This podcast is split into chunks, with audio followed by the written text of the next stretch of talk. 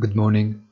This so-called permacrisis, as Christine Lagarde has predicted our posterity will label these difficult years, it is not clear how long it can last yet.